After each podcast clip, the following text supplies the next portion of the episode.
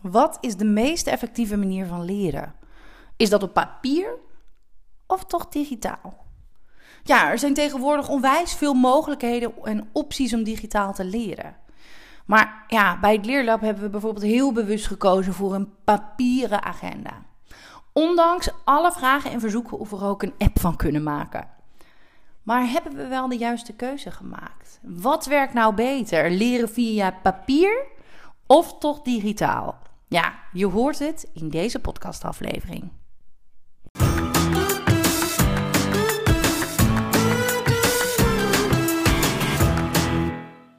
Hey, eh, wat leuk dat je luistert naar de podcast van het Leerlab. In deze podcast leer ik docenten, mentoren, coaches, SLB'ers, LOB'ers, eigenlijk alle onderwijsprofessionals die je kan bedenken, alles over leren, leren en plannen. Wat zegt de wetenschap? Wat zeggen de onderzoeken over deze onderwerp, onderwerpen? En nog belangrijker, hoe vertaal je dat naar de praktijk? Ik ben Laura en met een leerlab heb ik een grootse missie. Namelijk alle leerlingen in Nederland en België leren, leren en plannen. En om deze missie te bereiken ben ik heel actief op Instagram en maak ik elke zondag deze podcast. Ik hoop je te inspireren, maar ik hoop je vooral in beweging te krijgen. Zodat het leren en plannen makkelijker wordt voor jouw leerlingen. Ja, en ook vandaag weer een aflevering voor jou. Inmiddels uh, ben ik, uh, uh, als deze aflevering online komt, heerlijk een week al vakantie aan het vieren. Ik heb geen idee waar ik me nu zal bevinden. Het enige dat ik weet is dat we op pad zijn met ons fijne VW camperbusje. We hebben een oud geel T2VW camperbusje gehuurd van een mevrouw uit Groningen. Die heeft zelf drie kinderen en die kan uh, zelf daar niet meer echt mee op vakantie omdat het te krap is. Maar wij mochten hem uh, van haar huren. En ik heb echt super veel zin om weg te gaan. Hè. Dit is natuurlijk de aflevering die ik nu aan het opnemen ben. Is een aflevering voordat, voordat we natuurlijk vertrokken zijn. Want ik maak geen afleveringen als ik op vakantie ben. Maar ja, ik wil je natuurlijk wel blijven inspireren. Dus vandaar dat de afbeeld, af, afbeeldingen, de afleveringen gewoon doorlopen. En dat jij gewoon lekker door kan luisteren.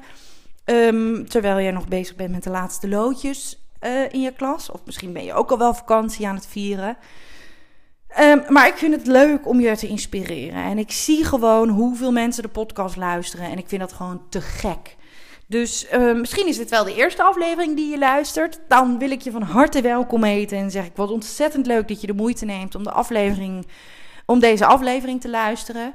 Uh, neus lekker tussen alle andere afleveringen, want er staan echt allerlei verschillende toffe dingen voor je klaar. Um, en uh, om te luisteren, om je te inspireren, maar ja, vooral om je eigenlijk in beweging te zetten. Want als het gaat over leren, leren en over plannen, dan zijn dat echt vaardigheden die we onze leerlingen moeten aanleren. Het zijn niet zomaar vaardigheden die ze zomaar kunnen. En ik wil er echt, ja, ik streef echt naar dat we met z'n allen um, dit onze leerlingen gaan aanleren.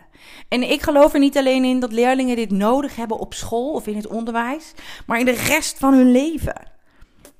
En het is echt belangrijk.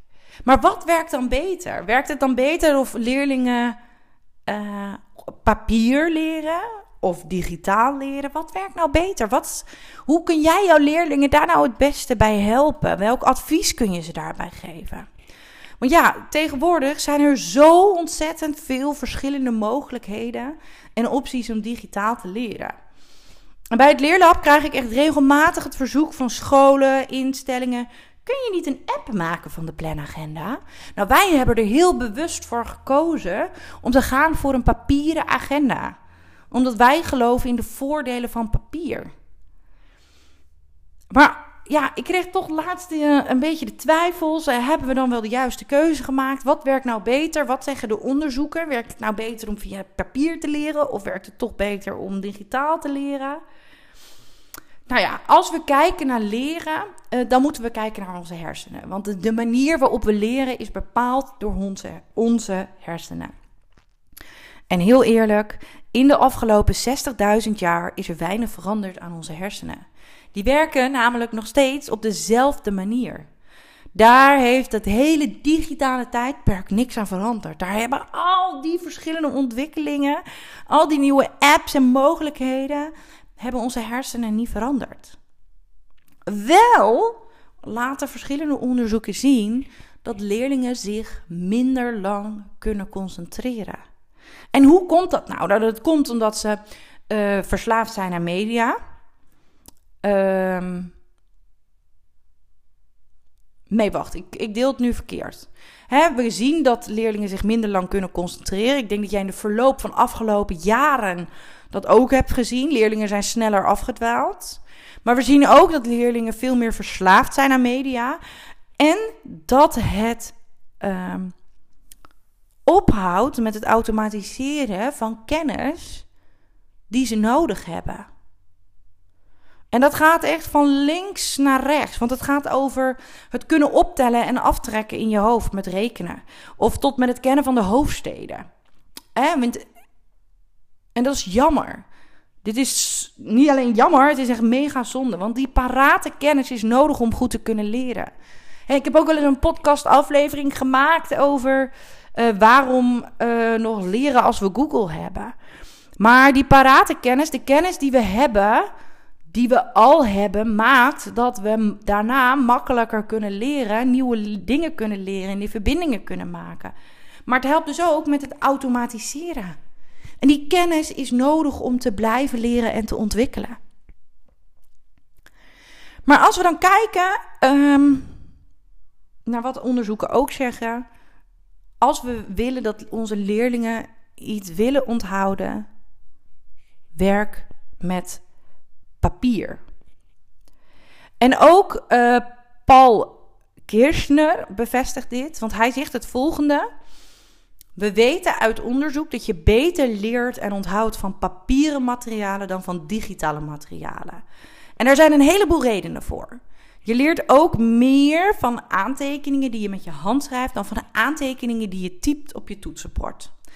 En dit wil ik even uitleggen over wat Paul daarover zegt. Want een van die redenen is dus dat je meer leert als je aantekeningen maakt met je hand. Als je en schrijft, dan dat je typt. Oké, ik neem je even mee naar je eigen klaslokaal. Jij bent een instructie aan het geven en jouw leerlingen zitten in de les en die maken aantekeningen via hun computer. Er is een hele grote kans dat die leerlingen even snel kunnen typen als dat jij praat tijdens het lesgeven. Maar als we dat nou eens anders gaan kijken, wat nou als ze niet typen, maar schrijven? Dan ga je zien, leerlingen schrijven veel langzamer dan dat jij in je les praat. Dus als je je leerlingen uh, aantekeningen laat maken met pen en papier terwijl je als docent les geeft, dan moeten jouw leerlingen actief nadenken over wat je zegt. Ze moeten dat verwerken in hun hersenen. Leerlingen moeten de kern uit jouw verhaal halen.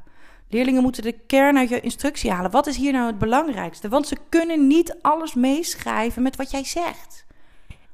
En dat maakt dat ze erover actief over nadenken, maar ook dat ze het uh, anders moeten verwoorden. En de belangrijkste uh, elementen uit jouw instructie moeten filteren. Dus als jouw leerlingen met pen en papier aantekeningen maken, moeten ze de informatie verwerken. En dat maakt dat ze jouw lesstof beter kunnen onthouden. Ja.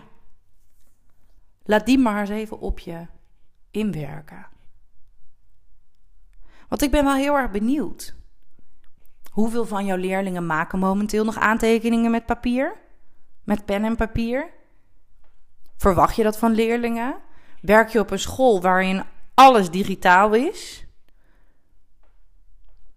Laat ik je een verhaal vertellen. Een van mijn vriendinnen, die is vorig jaar uh, in 2021 begonnen uh, met het werk in het MBO. Ze komt zelf uit de praktijk en is zich nu aan het omscholen en geeft les op het MBO. En we hadden een gesprek, want ze vraagt me regelmatig: hey, wat kan ik anders doen in mijn lessen? Uh, zodat ik die studenten meer meekrijg. heb je nog tips? Ehm, nou, allerlei verschillende dingen. En toen zei ik: Laat leerlingen aantekeningen maken met pen en papier. Ze keek me aan. Maar hoe dan, zegt ze. Want tegenwoordig zit alles op de computer. Hun lesboeken zitten op de computer. Ze doen eigenlijk alles de hele tijd tijdens hun opleiding op de computer, op de laptop. Ik zeg, het maakt niet uit. Als jij zegt, dames en heren, laptoppen weg. Hier heb je een papiertje. Hier zijn pennen. We gaan aantekeningen maken met pen en papier.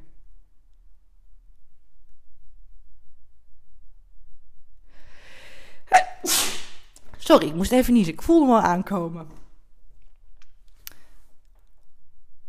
En eerst was er wel een beetje, had ze een beetje weerstand. Nou, ik weet niet. Hoe gaan die studenten daar dan op reageren? En ik zei tegen haar, waar maakt het uit hoe die studenten op reageren?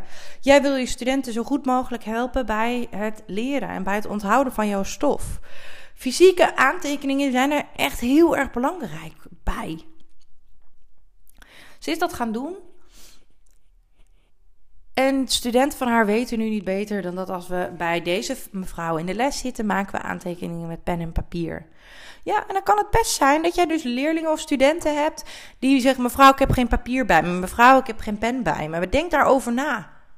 Daag ze uit en eis eigenlijk gewoon dat ze, dat ze aantekeningen met pen en papier gaan maken. Het mooie van het feit dat als jouw leerlingen um, aan het schrijven zijn, echt met pen en papier, dan wordt er een extra geheugenspoor gemaakt. En men noemt dat ook wel een kinetische spoor. Kinesthetisch. Sorry, ik moet het wel goed zeggen. Ik ga nu weer veel te snel. Kinesthetisch spoor.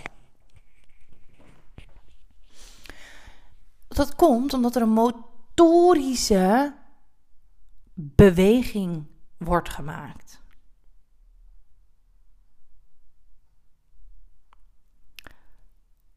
Daag je leerlingen dus uit om aantekeningen met pen en papier te gaan maken. Of eis dat leerlingen aantekeningen maken met pen en papier. Misschien, wat ik net in het voorbeeld noem, misschien zal je in het begin wat weerstand krijgen. Maar uiteindelijk weten ze, oh, bij mevrouw Bakker moeten we altijd schrijven met pen en papier. Als leerlingen aantekeningen maken op hun laptop, op hun computer of op hun tablet, dan gaat de informatie hun oren in en de vingers uit. Ze hebben geen idee wat je precies zegt en uitlegt. Het is leuk dat ze getypt hebben, maar na jouw uitleg moeten ze nog steeds de stof verwerken, want dat hebben ze niet gedaan als ze aan het typen zijn. Terwijl het grote voordeel, als jouw leerlingen wel aantekeningen maken met pen en papier, dan hebben ze al één keer de informatie verwerkt. Informatieverwerking is de sleutel tot leren.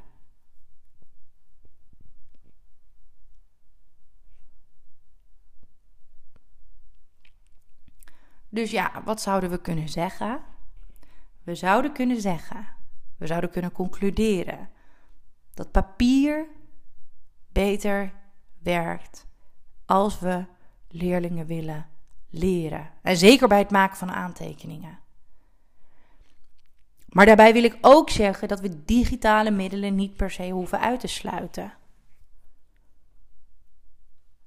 Want misschien heb jij wel leerlingen of studenten in de klas die het onwijs fijn vinden om oefenvragen te maken via de lesmethode, omdat het goede oefenvragen zijn, goede oefentoetsen. Of misschien leren jouw leerlingen wel heel erg fijn via WRTS of Quizlet. En ben je al lang blij dat ze op die manier leren? Of heb jij leerlingen in de klas die video's kijken over de stof? Ja, in die gevallen, bij deze voorbeelden, kan het juist weer heel fijn zijn om de computer te gebruiken. Maar als jij. Ik denk het allerbelangrijkste is dat als jij je leerlingen maar uitdaagt om met pen en papier te blijven werken, aantekeningen te maken tijdens de les, schema's te maken. En als je dus wel Engels, Frans, Duits, een andere taal geeft, en je wilt dat ze met woordkaartjes gaan leren, regel fysieke woordkaartjes en laat ze het ook echt opschrijven. Moeten leerlingen begrippen leren? Lever fysieke woordkaartjes aan, zodat ze echt moeten schrijven. Echt waar, jongens. Dit is zo ontzettend belangrijk. Tuurlijk is het mooi, die digitale ontwikkeling. Maar volgens mij is het in het onderwijs zo ontzettend belangrijk om niet zomaar mee te gaan met die digitale middelen. Maar laten we iedere keer kritisch zijn en kijken naar wat hebben leerlingen nodig om goed te kunnen leren. Wat hebben ze nodig?